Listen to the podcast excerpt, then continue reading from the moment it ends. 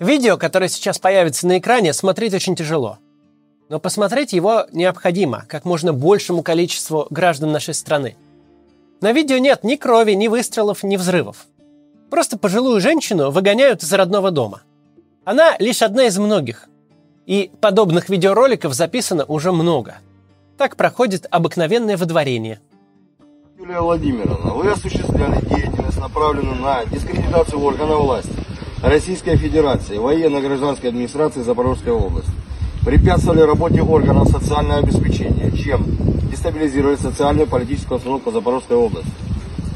За указанные действия в соответствии с указом главы военно-гражданской администрации Запорожской области о мерах ответственности за совершение отдельных правонарушений, посягающих на общественный порядок и общественную безопасность номером 145У от 14.07.22 года к вам применяется мера наказания в виде принудительного выдворения за пределы территории Запорожской области.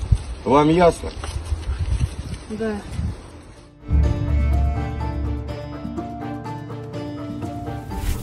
Вначале мы посмотрели ролик из Запорожской области. И к Запорожской области мы еще вернемся.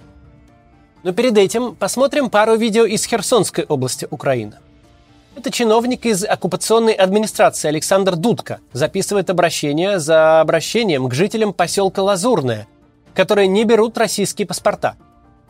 Вернее, даже не обращение, а оскорбление, угрозы и шантаж. Всем местным жителям без российского гражданства Дудка грозит поражением в правах, отъемом жилья и высылкой из родных мест. Чиновник не стесняется шантажировать и больных диабетом, чья жизнь зависит от инсулина. Медицинские препараты, приобретаемые с бюджета Российской Федерации, гражданам иностранным, то есть гражданам Украины, выдаваться не будут. В первую очередь это касается инсулиновых, которые на себе уже прочувствовали, как быть гражданином другой страны. Да. У меня сейчас в руках один из документов, это сведения о пациентах с диагнозом сахарный диабет, состоящих на учете в нашем Лазурнинском амбулатории. Здесь первый список 24 человека, но у половины из них нет ни снился, ни русского паспорта.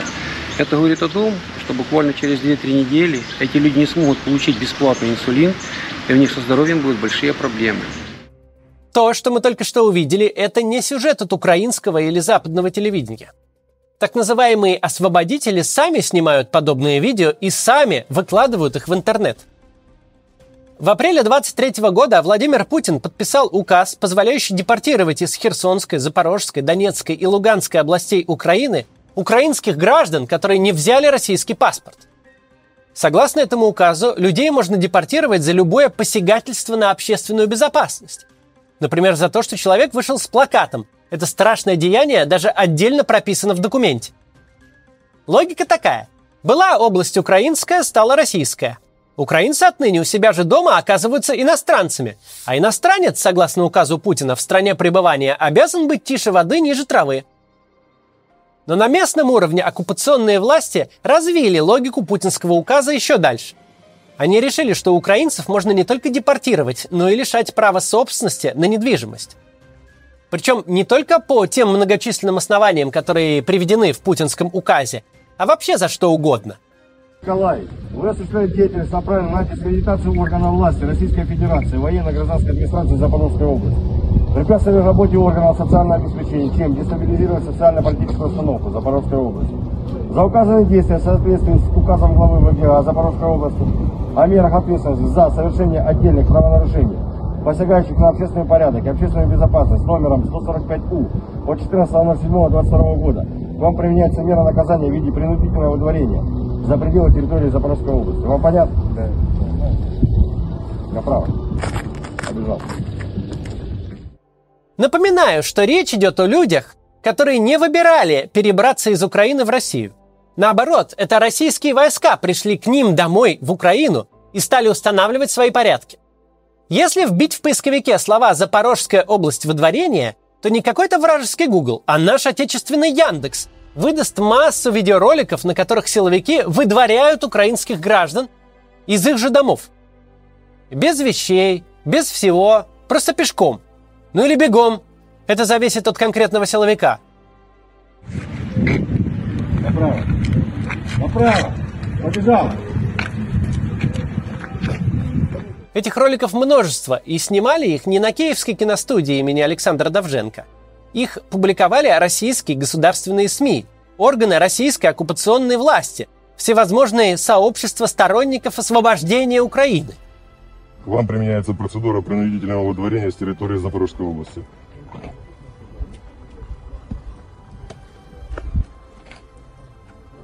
Проходите.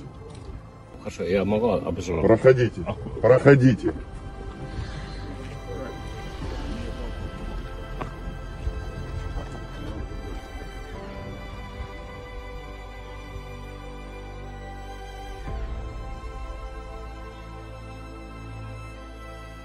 Сценарий у многочисленных видео везде один и тот же. Стоит силовик в маске, а перед ним мужчина или женщина. Зачастую это пенсионеры. Силовик зачитывает постановление о выдворении. Кого-то выгоняют из дома летом, кого-то посреди холодов. Иногда жители обвиняют в помощи ВСУ, в передаче координат. Но чаще всего речь идет о наказании за некую дискредитацию органов российской государственной власти. Особо опасным дискредитатором связывают руки – деятельность, направленную на дискредитацию органов власти Российской Федерации, военно-гражданской администрации Запорожской области, препятствовали работе органов социального обеспечения, чем дестабилизирует социально-политическую обстановку Запорожской области. За указанные действия в соответствии с указом главы ВК Запорожской области о мерах ответственности за совершение отдельных правонарушений, посягающих на общественный порядок и общественную безопасность, с номером 145У от 14.07.22 года к вам применяется мера наказания в виде принудительного выдворения за пределы территории Запорожской области. Вам понятно? Направо. При этом в российском законодательстве, даже в нынешнем, нет ничего о дискредитации органов власти. Новые административные и уголовные статьи касаются вооруженных сил и так называемых добровольческих отрядов, Вагнера там, но не чиновничества. В Запорожской, Херсонской, Донецкой и Луганской областях, которые Владимир Путин вроде как торжественно объявил территорией России, действуют не российские, а какие-то свои отдельные оккупационные законы. Со своими отдельными репрессиями, которые не применяются даже в самой России. В самой России, в ее э, международно признанных реальных границах, даже сейчас нет такого, чтобы тебя лишили жилья за дискредитацию власти. А в так называемых новых регионах подобное возможно по распоряжению местного гуляйтера. Все записанные процедуры выдворения происходили на фоне флагштока. Иногда на нем висел флаг России, а иногда копия советского знамени Победы, водруженного в 45-м над Рейхстагом. Во втором случае картина обыкновенного фашизма выглядит особенно сюрреалистично.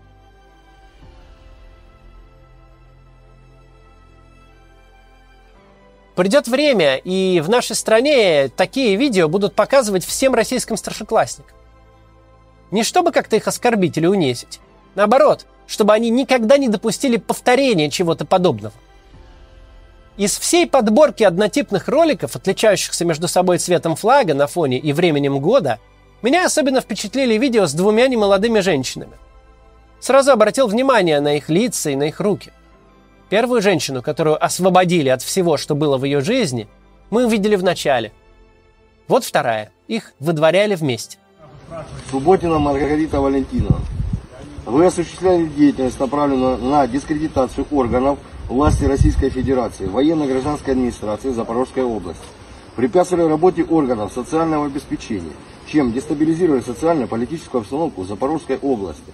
За указанные действия в соответствии с указом главы военно-гражданской администрации Запорожской области о мерах ответственности за совершение отдельных правонарушений, посягающих на общественный порядок и общественную безопасность номером 145У от 14.07.2022 года к вам применяется мера наказания в виде принудительного выдворения за пределы территории Запорожской области. Вам понятно? А документы мои, вещи мои отдадут?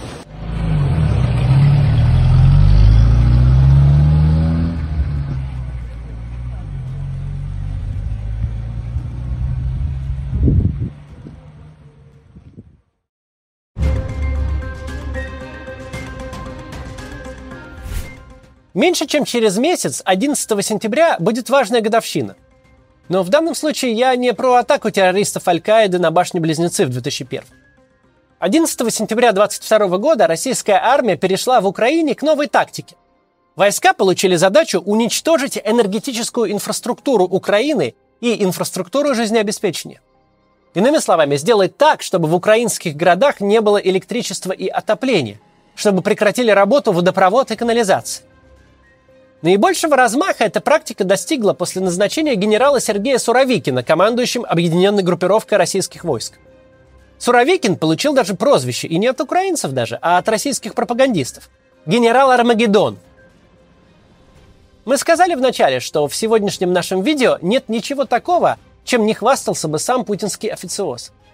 Осенью и зимой прошлого года никто не отрицал факта ударов по гражданским объектам, необходимым для физического выживания людей – Сейчас много шума по поводу наших ударов по э, энергетической инфраструктуре соседней страны. Да, мы делаем это. И самое страшное, что никто не скрывал, зачем эти удары наносятся. А время работает на нас. С воздуха мы продолжаем уничтожать критически важную инфраструктуру, которая позволяет нацистскому режиму все еще шевелиться – пусть со все большими перерывами, но пока еще пользоваться электричеством и связью, отапливать города, пользоваться водопроводом и канализацией. По мере планомерного уничтожения энергосистемы Украины все это уже превращается в роскошь. Как и предрекали многие военные обозреватели и эксперты, все это варварство с военной точки зрения оказалось совершенно бессмысленным – Выбранная тактика не принесла Путину никакой пользы в контексте боевых действий. С учетом колоссального расхода дорогостоящих и редких боеприпасов результат был не нулевой, а отрицательный. О выбранной тактике в итоге забыли. Как и о самом Сергее Суровикине, который еще недавно был суперзвездой государственных телеканалов, а сейчас никто даже не знает, где он вообще.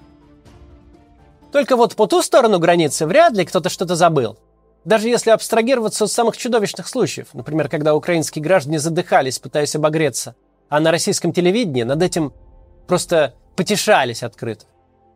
И без этого даже миллионы людей запомнили, как чьи-то пожилые родители не могли подняться домой, потому что лифты стояли. Как невозможно было приготовить или разогреть обед маленькому ребенку. Как нельзя было помыться, как приходилось, словно блокадник в Ленинграде, ложиться спать в зимней одежде, даже не разуваясь. Пропаганда живет одним днем. Она легко переворачивает страницы и все забывает. Но пострадавшие ничего не забыли. И нам, гражданам России, тоже придется вспоминать все то, что недавно делалось от нашего имени и от имени нашей страны.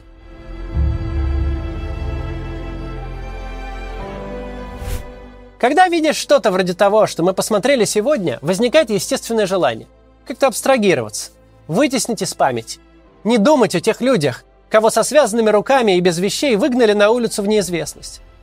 Не хочется представлять себе, как они со связанными руками дошли до своих, а может быть не дошли. Не хочется думать, как какие-то чиновники вроде этого Дудки распоряжаются их домами и их имуществом. Но эту страницу нашей истории не получится просто так перелистнуть. Придется думать о том, как и чем мы можем компенсировать людям то, что они пережили. Или их родственникам, если они сами этого не пережили. Бессмысленно пытаться убегать от ответственности. Невозможно будет отказаться от того, что делалось от имени нашей страны. Придется научиться жить с такой памятью и как-то пытаться исправить то, что возможно исправить. А прямо сейчас, когда у нас нет возможности прекратить этот ужас, нужно делать хотя бы то, что в наших силах. Хотя бы распространять информацию о происходящем, чтобы побольше людей об этом узнали и, может быть, изменили свое отношение. До завтра.